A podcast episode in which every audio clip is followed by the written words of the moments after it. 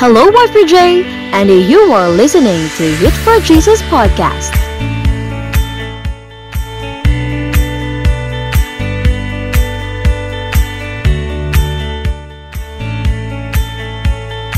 Welcome to our podcast with our new episode.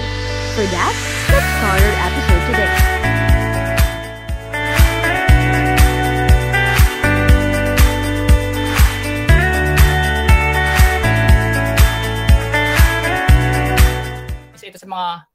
Topic na tila ba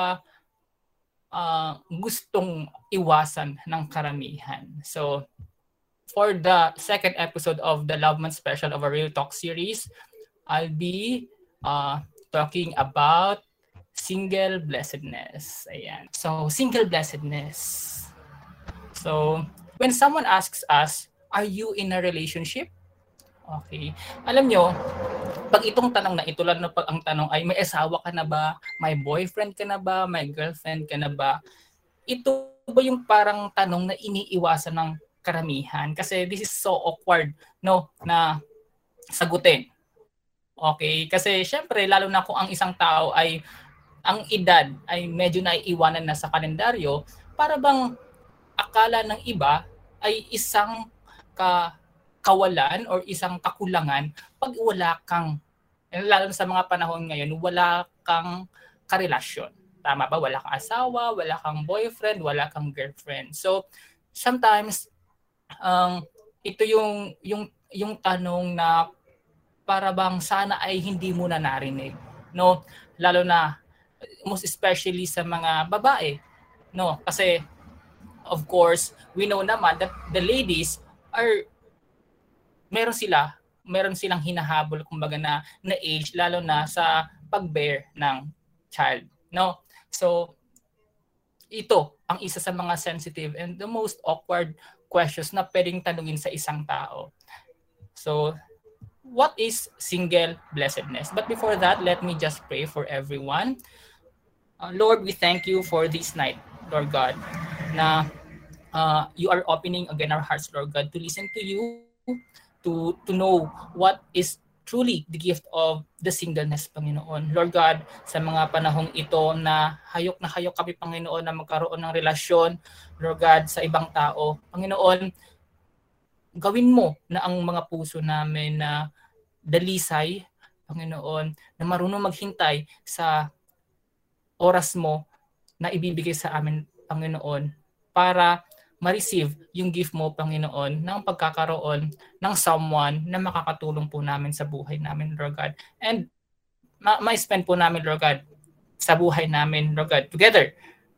Lord, ano man po, Lord God, yung gift mo po sa amin to have a relationship or to just have a relationship alone with you, Panginoon, na way tanggapin po namin ito, Lord God, with humility, Lord God, and open our hearts, Lord God, na mas maging open yung mind namin, Lord God, sa topic na ito, Lord God, about single blessedness, Panginoon.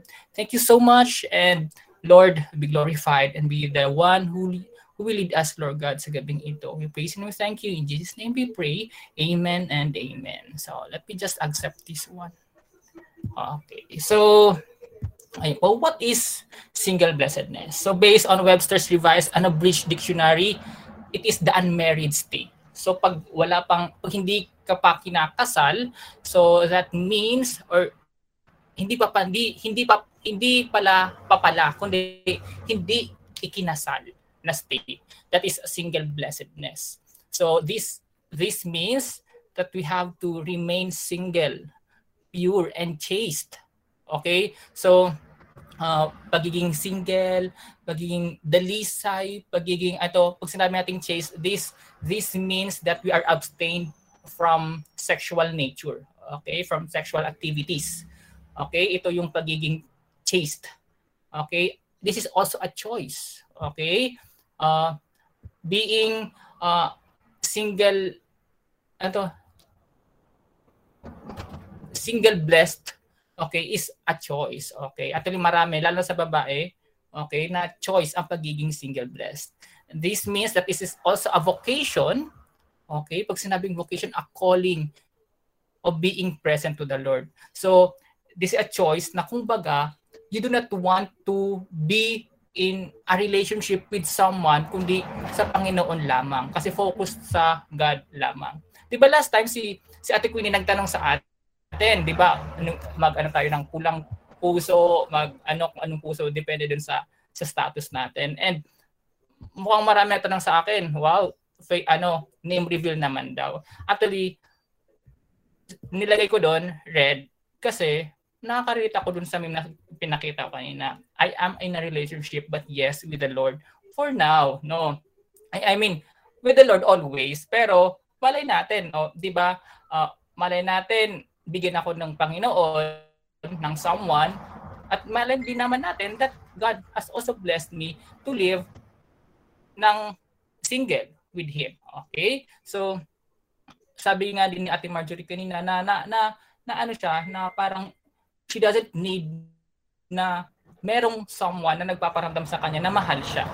Kasi enough na ang pagmamahal ng Panginoon. No, I think yun na yung summary ng message natin. Finding love with God. Okay? So that's the meaning po of single blessedness. Okay? So what does the Bible say about single blessedness? Ano ba ang sinasabi ng Biblia about single blessedness? Okay? Unang-una, singleness is hard. Ang hard naman ito, first point pa lang, ang singleness daw is hard. So parang ayaw talaga tayo maging single kasi hard to. Kasi sa Genesis 2:18, the Lord God said, "It is not good for the man to be alone.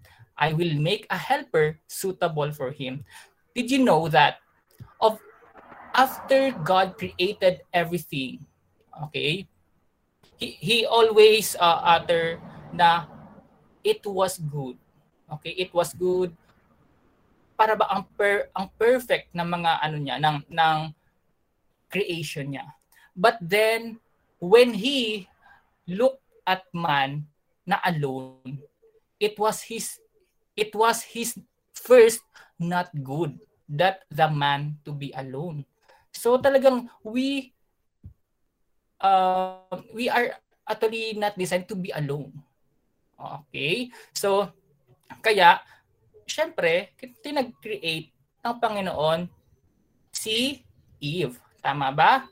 Okay. So single people are therefore likely to struggle with loneliness and sexual temptation. The lonelier we are, the more likely we are to struggle with sexual fantasy and fall into sin.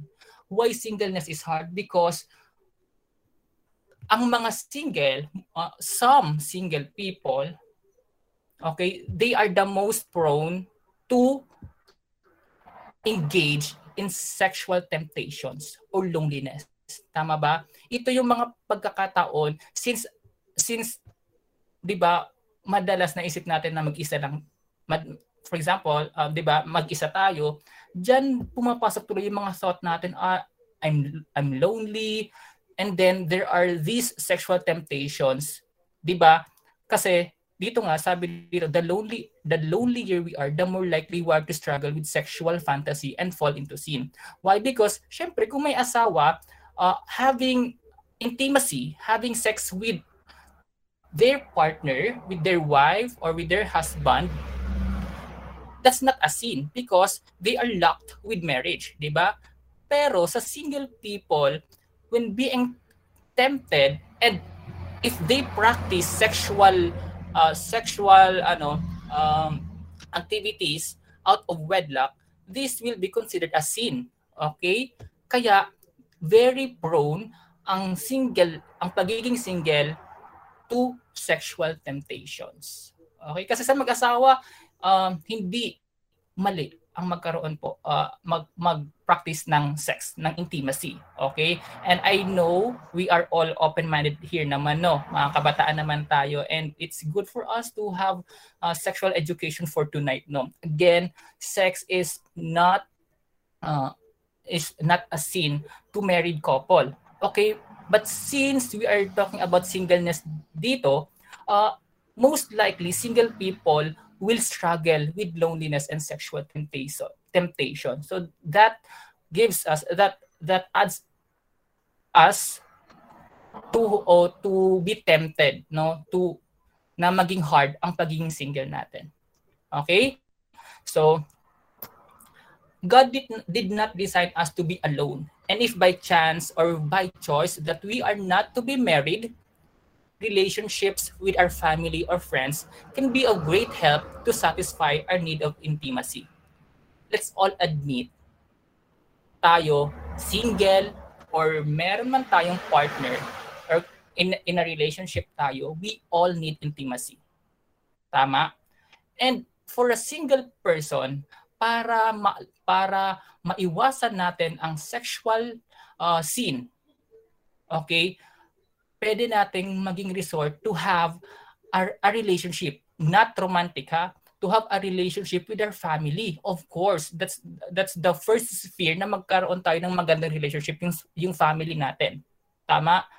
Kasi before pa naman nagkaroon tayo ng relationship with other people, with our partner, with someone, family ang unang nagtanggap sa atin. Family ang unang nagkaroon tayo ng relationship talaga na napakalapit. Kaya let's being single gives us or helps us to bind our relationship with our family and friends, okay? Because they will be a great help for us to satisfy the need of intimacy.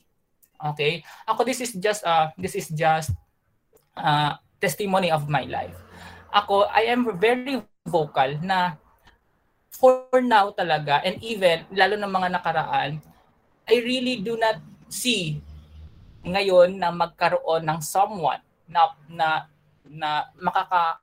makakasama ko na habang buhay, because I feel loved and I have the opportunity to love others because of the gift of God through other people. Lalo na pamilya ko, lalo na yung mga estudyante ko, lalo na din kayo na nasa one-way family natin. Because of you, because of other people, nabibigyan ako ng opportunity na magparanas din ng pag-ibig kahit na wala akong partner, wala akong girlfriend. Okay? And I am thanking God for these people. Okay? Na para bang nalelesen or iniiwas niya ako to have to practice sexual sins, okay, na pwede kong makumit kasi nga ramdam ko naman na may nagmamahal sa akin and may minamahal ako. Okay, so that is very let's be thankful for the gift of having family and friends. Okay, thank the people na kahit na single ka ay pinararamdam sa iyo na hindi ka nag-iisa.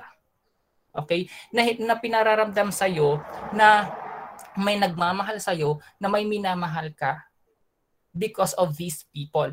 So we as single, we do not need romantic relationship para maramdaman natin na importante tayo, na may nagmamahal sa atin, may minamahal tayo. Okay? So enough na or bonus na, malaki ng gift sa atin ng Panginoon na binigyan niya tayo ng pamilya at ng mga kaibigan, ng mga loved ones, ng mentors, ng church. Okay? Para ma-satisfy yung need natin of intimacy. Okay? Though singleness is hard, but then we thank God for the gift of having people around us para maiparamdam na yung pag-ibig. Okay? From God. Okay? Pangalawa is that singleness is a gift from God. Okay? According to 1 Corinthians 7:7 by its author, si Pablo. Alam niyo ba si Pablo is one of the most significant servant of the Lord sa Bible. Okay? But alam niyo ba that si Pablo ay binayayaan ng singleness. Okay? A single blessed. Isa sa pinaka-significant na disciple, na servant ng Panginoon ay si Pablo. At si Pablo ay single blessed. Okay? At sabi niya dito, I wish that all of you were as I am. But each of you has your own gift from God. One has this gift, another has that. Okay? He wishes that all of the Corinthians were like him. Okay? Pero he knows that each of those Corinthians has their own gift from God. Okay? Naiintindihan niya na may kanya-kanyang biyaya ang Panginoon sa bawat isa. Now to the unmarried and the widows I say, it is good for them to stay unmarried as I do. But if they cannot control themselves, they should marry, for it is better to marry than to burn with passion. Okay? So sabi ni Pablo, sa mga unmarried, sa mga widows, pag sinabi ng widows, namatayan ito ng asawa. Okay? It is good for you to stay unmarried. Kagaya ni Pablo. Pero kung hindi lang naman makokontrol ang inyong mga sarili na mag-practice nga nung nasabi ko kaninang mga sexual immoralities, it is better for you to marry. Okay? So, kaya Karina, diba, sa point number 1 natin, that singleness is hard because really sexual temptations are prone. Lalong-lalo na sa mga single because they do not have someone to show intimacy, to feel the intimacy. Kaya nga sabi ni Pablo, to the unmarried and to the widows, it is good for you to stay unmarried.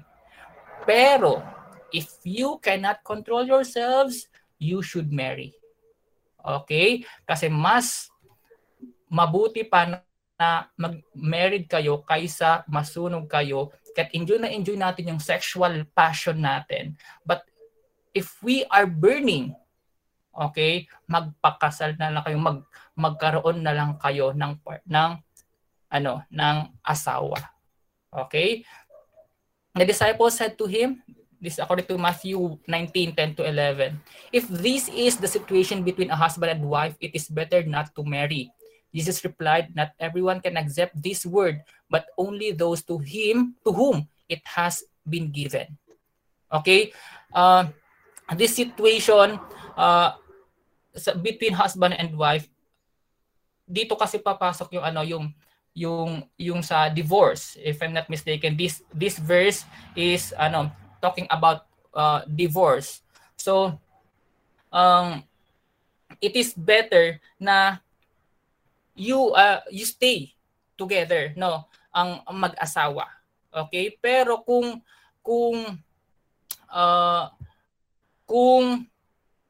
ano yun, ang mag-asawa ay hindi magkakasundo sa situation na meron sila, okay? And if these practices will lead them to sin, it is better not to marry. Lalong-lalo na yung mga almost, 'di ba? Almost dun sa edad na marrying age na. If you see the situation of a husband and wife na you think hindi good for you, okay, it is better for you not to marry. Because nakikita mo nakita natin yung experience ng iba. Like husband and wife, I know may mga kabataan dito and ako also, produkto din po ako ng isang hindi ideal na pamilya. Hindi ideal na relationship ng nanay at tatay. And this verse tells us, kung itong panalimingan mo, itong reflection na makita mo isang husband and wife, it is better for you not to marry. Okay? So, honestly, yung situation ko about my family, that gave me trauma na, okay, ganito pala ang pamilya. Ganito pala ang mag-asawa. So, it gave me trauma na wag na muna mag-venture into marriage. Okay? Pero, pwede rin kasi siya natin maging kabaliktaran. Since nakita natin sa, for example, if we have a not ideal nanay at tatay, pwede naman natin siya maging reflection na pag ikaw naging nanay, pag ikaw ang naging tatay, hindi natin gagawin yung nakita nating mali sa mga nanay at tatay natin. Okay? So, if really you want to marry, yung mga nakita nating hindi tama sa nanay at tatay natin, huwag nating gawin.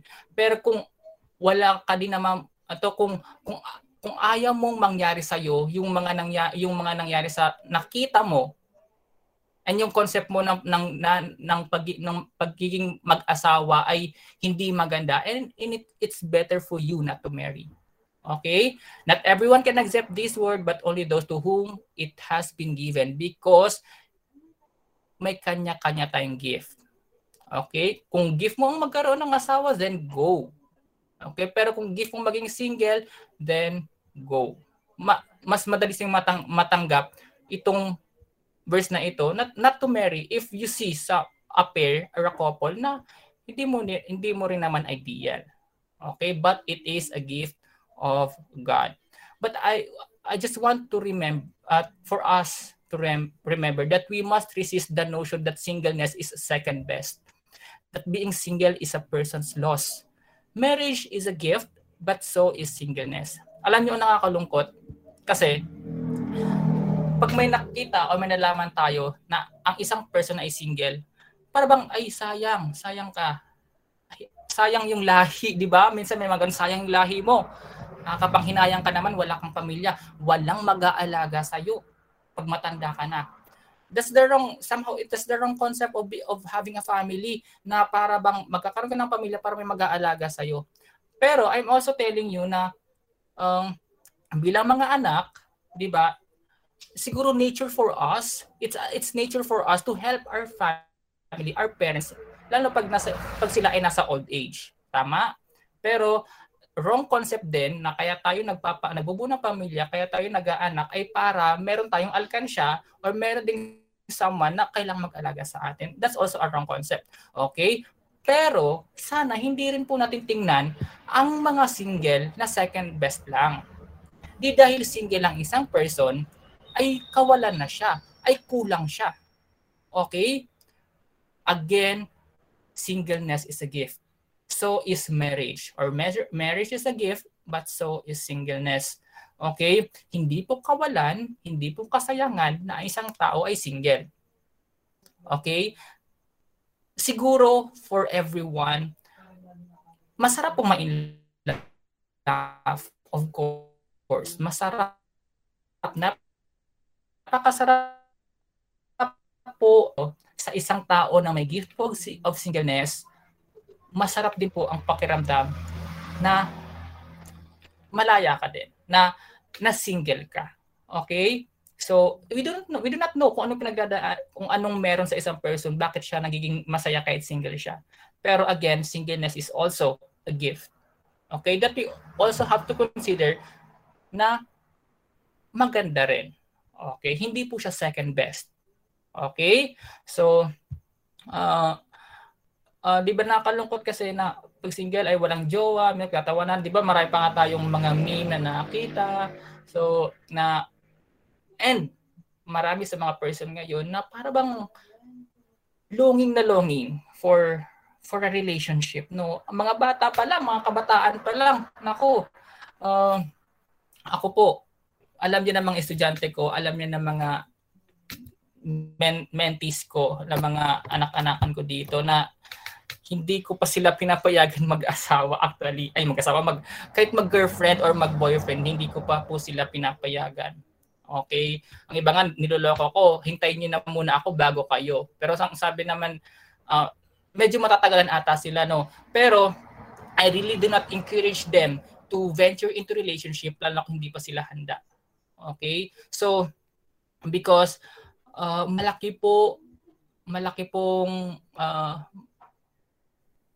mabigat pong responsibility and also opportunity yung magkaroon ka ng someone, okay, na girlfriend or boyfriend, lalong-lalo na kung asawa po. Okay? So, again, single marriage is a gift, but so is singleness. Kaya wag po nating tingnan na ang isang tao ay kulang dahil lang single siya. Okay? Number 3, singleness has advantages, and we can learn this from Paul. Okay, galing kay Jesus. Okay? Okay, so Single people are spared from the troubles of marriage. Okay, who are you? Who are watching Broken Marriage? Wow, I do not watch. Nakita ko lang sa Facebook minsan nababrowse ko kasi fan naman ako ng acting ng mga actresses na yan. Like Jody is also a Christian. No. Pero these nakita natin diyan, marami na patingin sa mga drama no na ang mga theme ay mga kabit, no, mga lokohan, mga ganyan. And huwag na tayong lalayo. Even sa sarili nating pamilya, meron tayong ma-encounter na may mga troubles ang marriage. Tama po. So, and we have to pray for them. Of course, hindi tayo nagre-rejoice sa trouble. Ang mga single po ay hindi nagre-rejoice sa troubles ng marriage. Okay? But single people are spared from the troubles of marriage. Hindi naman po lahat ng marriage ay troubled. Okay? There are some marriages that really do not last. Okay? Sabi dito sa 1 Corinthians 7:28, "But if you do marry, you have not sinned. And if a virgin marries, she has not sinned. Those who marry will face many troubles in this life. And I want to spare you this." Okay? Gusto ko makaligtas kayo sa mga troubles na ito, sabi ni Pablo. Okay? Sabi, I would like you to be free from concern. Kasi diba pag single ka, hindi mo isipin yung problema. Hindi mo isipin yung problema ng complication sa decision making, sa pag-raise ng child, financial problems, bills, ano pa mga problema sa isang pamilya. Napakarami, napakalaking pasanin po ang pagkakaroon ng pamilya. And advantage ito ng single because they do not need to experience this. Tama? But again, ulitin ko po, hindi po pag-rejoice ang pagsasabi ko ng advantage ng single from being spared from the troubles of marriage. Okay, pinapakita ko lang na may advantage din pag pagiging single. Okay, well, there are several good things of being married. Undoubtedly, let's admit it, there are also difficulties that arise in some, okay, emphasize the word some couples, especially when the marriage is not God-centered. Okay, lalo na po kung ang isang binubuong pamilya ay hindi nakasentro sa Panginoon, the couple sometimes finds it difficult to settle piles of small or big problems. Moreover, married life becomes more complicated in the decision-making, child raising, among others. And marriage has great blessings, but sadly, it has its own downsides. Okay? So,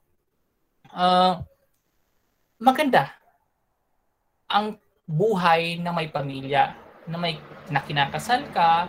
Pero let's admit it, 'di ba? May mga problema din po ang isang pamilya. Okay? Ang single spared from this. Okay, kaya nga ang mga single. Kaya nga 'di ba minsan, mag-ano ka na muna habang wala ka pang asawa. Iba ang iba sabi mag-aral ka muna, ang iba bumili ka muna ng para sa iyo. Enjoy mo muna ang pagiging single mo. Okay? Habang wala ka pang asawa because our parents are the people na nauna sa atin alam kung gaano kahirap ang dagok na dinadanas ng mga may pamilya. Okay? And kagaya ni Pablo, they also want to spare us from these troubles. Okay? Kaya nga po, mga kabataan, kung hindi pa po kayo handa, lalo kung talagang kinoconvict kayo ng Panginoon that you have this gift of singleness, please do not venture into relationship pa. Okay? Hindi po yan, sabi nga nila, hindi yan mainit na pagkain ba na pag isinubo, iluluwa lamang. Okay? Hindi po yan trial and error.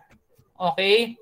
Kasi bakit? Lugi din naman po kayo pag ginawa nyong libangan, pag ginawa natin libangan or ano lang, para bang try and error ang relationship. Kasi tayo lang din naman nasasaktan sa dulo, di ba? So, kaya before venturing into marriage life, into relationship, make sure na stable tayo. Okay? Ready tayo, prepared tayo in all aspects. Okay? And most especially, dapat nakatuon sa Panginoon ang relationship na yan. Hindi dahil, hindi sa partner natin, kundi dapat sa Panginoon. Okay? Dapat ang isang relasyon, nakasentro ang Panginoon. Okay? But again, if you have a conviction na you want to spend the rest of your life na ang Panginoon lamang iyong kasama, then wag ka nang mag-venture pa sa relationship. Okay? So, congrats sa mga single at hindi naranasan ang hirap na pagkakaroon ng pamilya. Single, second na advantage is that single people can devote themselves more fully to God's work. Just like Paul, alam niyo ba, si Paul, after he was transformed, he was called by the Lord. Talagang dinevote niya ang sarili niya sa mga gawain para sa Panginoon. Okay? Sabi nga niya, I would like you to be free from concern. An unmarried man is concerned about the Lord's affairs, how he can please the Lord. But a married man is concerned about the affairs of this world, how he can please his wife.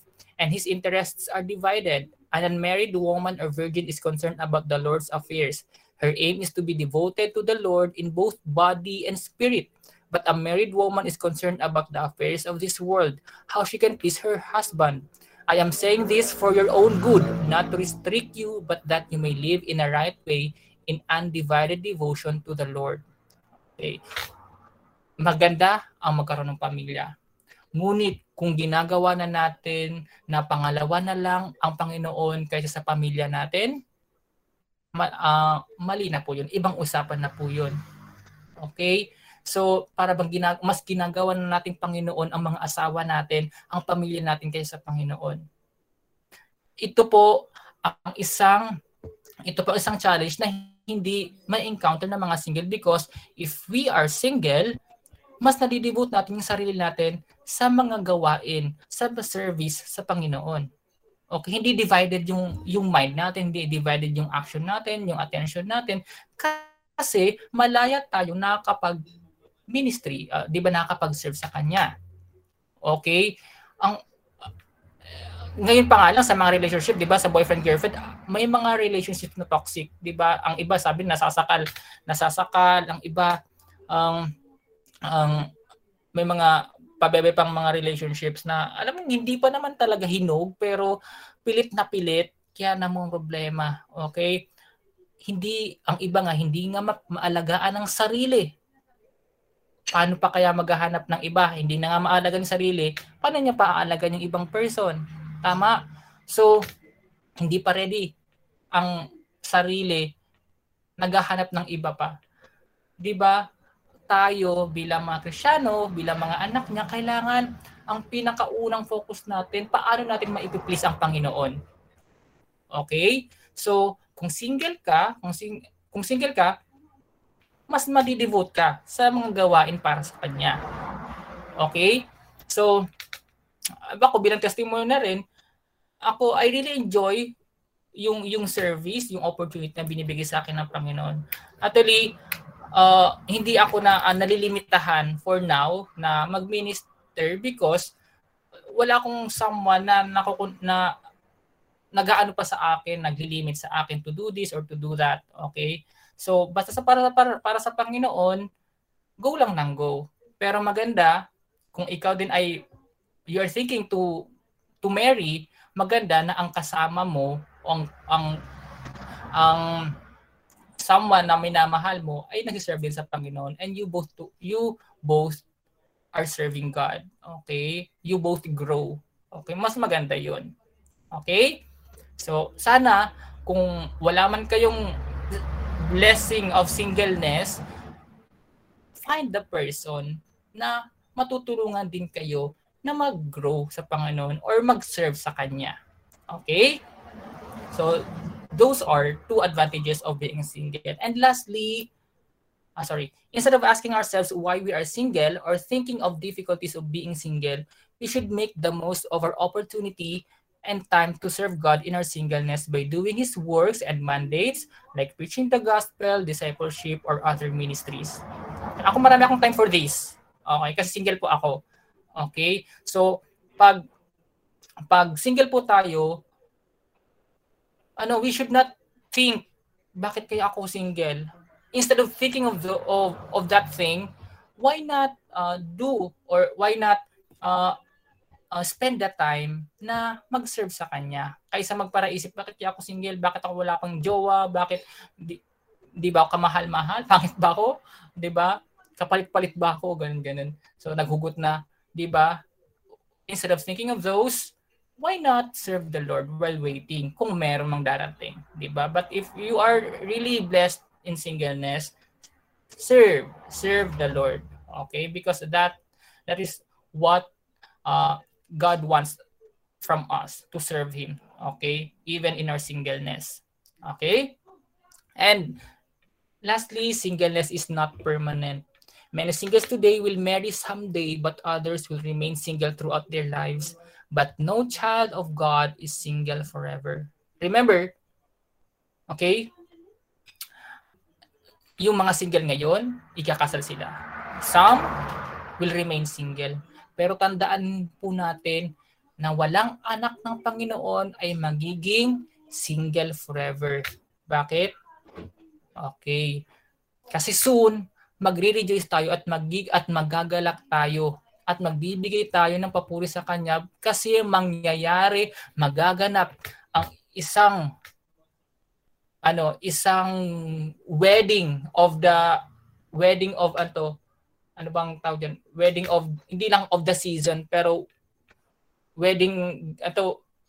all time, kumbaga. It is the wedding of the Lamb. Okay? And His bride has made herself ready. Sino yung bride na yon? Tayong lahat na nagtitiwala at nananampalataya sa Panginoon. Alam niyo ba yung church? The church, hindi po ito yung building. Okay? Pag sinabi natin church, ito po ang lahat ng believers ng Panginoon. Okay? And time will come, our groom, okay? Our groom will come, and that is Jesus. At tayo po yung bride Niya. So walang magiging single forever because we as His church will become His bride and He is our groom. Okay? And we will rejoice and be glad and will give Him glory. Diba? Isn't it amazing to think, to imagine na ikakasal pa rin naman pala talaga tayong mga single. Kahit na kung may single blessed tayo, ikakasal pa rin tayo. Pero tingnan niyo naman ang pakakasalan natin, yung groom natin, ang Panginoong Jesus. Diba? Hindi tayo maging single forever.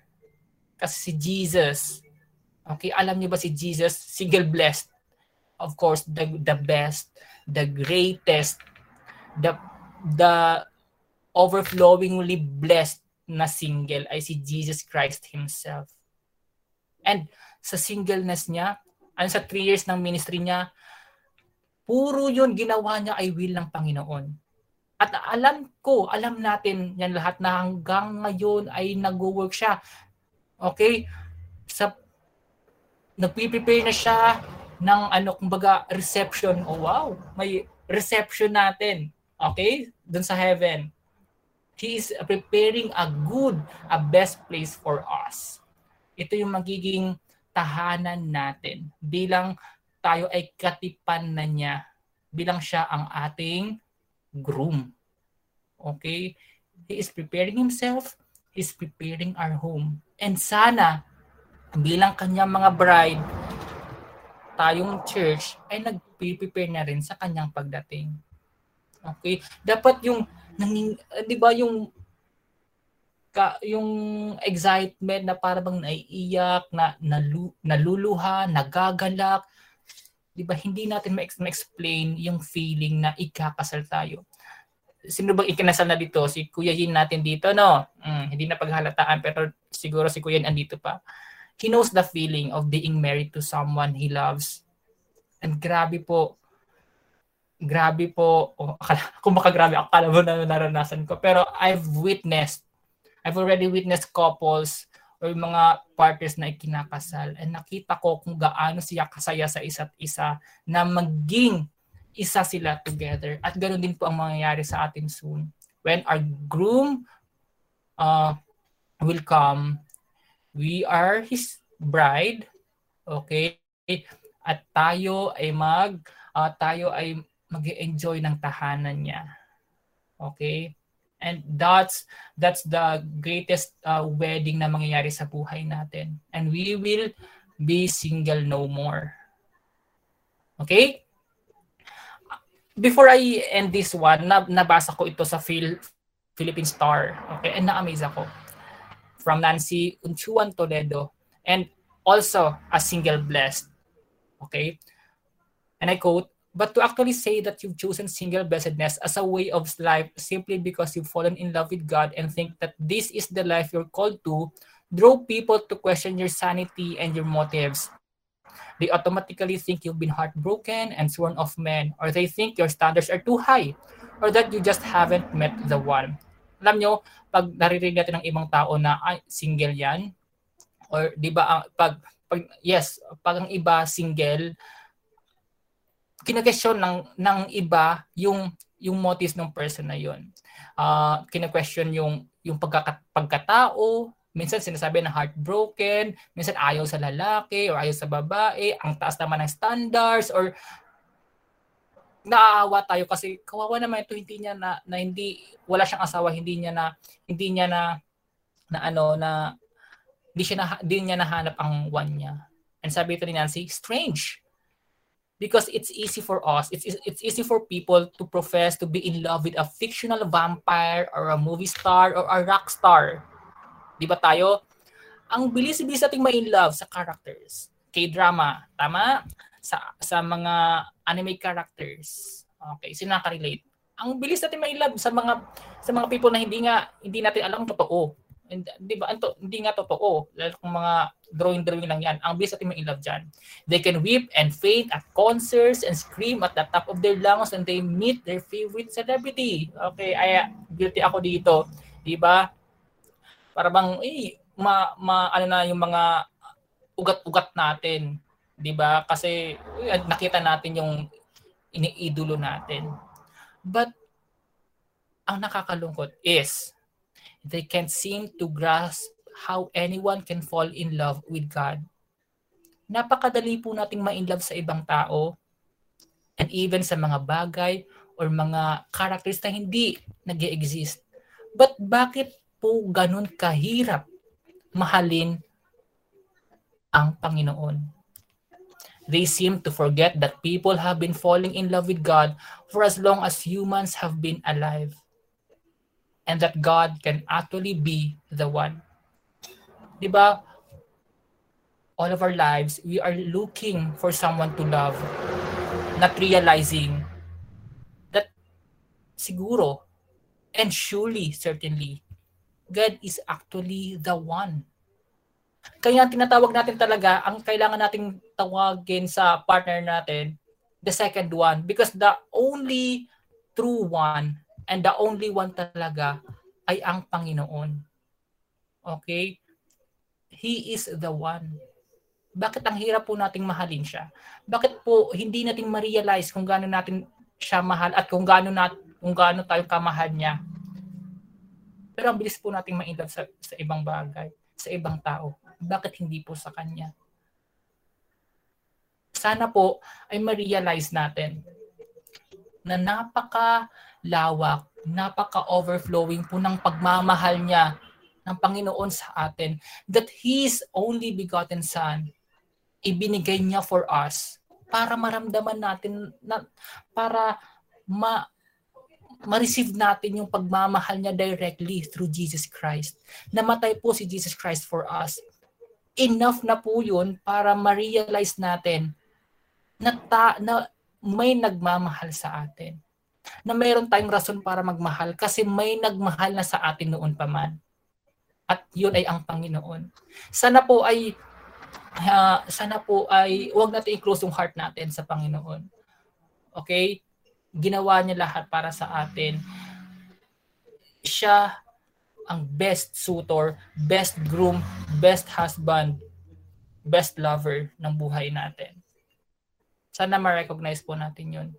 And to all na nag-iisa, to all na mga single pa po ngayon, or single man kailanman, doesn't mean you are single, you are alone.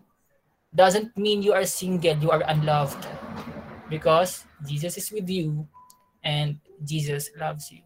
Yun po ang tatandaan po natin. Hindi po tayo nag-iisa, hindi po tayo single. Kasi noon pa man, may nagmamahal na sa atin at yun ay ang Panginoon natin through Jesus Christ. Amen po ba? Amen. Okay, amen. So, sana our prayer for tonight is for you to discover, to realize how God loves you, how Jesus loves you, even in your singleness. Okay po, so let us pray po. Let us pray. Jesus, thank you for your love, Lord God. In our singleness, Lord, we are able to feel that we are loved by you and that we also have the reasons to love, Lord God. Because yours is overflowing, Lord. Yours cannot be contained into one container, Lord God, into one life, Lord God, but it will overflow also to other people, Panginoon. Lord God, thank you dahil binibigyan po kami, Panginoon, ng oportunidad, Lord God, na magmahal din ng iba, Lord God, at maramdaman din ang pagmamahal mo po, Panginoon, gamit ang ibang tao, Panginoon. Thank you so much, Lord God, that we do not feel that we are alone. We do not feel that we are single forever, Lord God, because we are loved by you, Panginoon. Maraming salamat, Panginoon. Napakabuti mo po, Lord God, sa buhay namin. Lord, may you always preserve our lives, Lord God, pure. May you always preserve our lives, Lord God, pleasing to you, Panginoon. At hindi po kami, Panginoon, maging hayok, Lord God, sa relasyon sa mundo, Panginoon. Kundi sa iyo lamang kami, Lord God, mag-focus. Hindi, Lord God, maging depende sa ibang tao. Hindi maging depende sa ibang bagay. Hindi maging depende sa mga material resources, Lord God. Kundi sa iyo lamang, Panginoon. Lord, give us the excitement that soon we will be wed with you, Lord God. And you are preparing our home, Lord God. And in our waiting, in our singleness, Lord God, give us the strength, Lord God, to always worship you, to always serve you, Lord, full-heartedly, Panginoon. Focus in you, Lord God, undivided, Lord God. At kung ibibigay mo man po, Lord God, na biyaya, Lord God, na magkaroon kami ng mapapangasawa, Lord God, give us the people who will also join us, Lord God, to serve you, Lord God, and to seek you, Lord. Thank you so much, Lord. Really, you are the God of love, Lord God. Sana ay lahat kami dito, Panginoon, ma-realize na sobrang pagmamahal mo, Lord God. At walang kulang sa amin, walang sayang sa amin, kasi nagsiserve kami at nagsisik kami sa iyo, Panginoon. We are praising you, Lord, and we are thanking you in the mighty name of your Son, Jesus Christ, our groom. Amen and amen.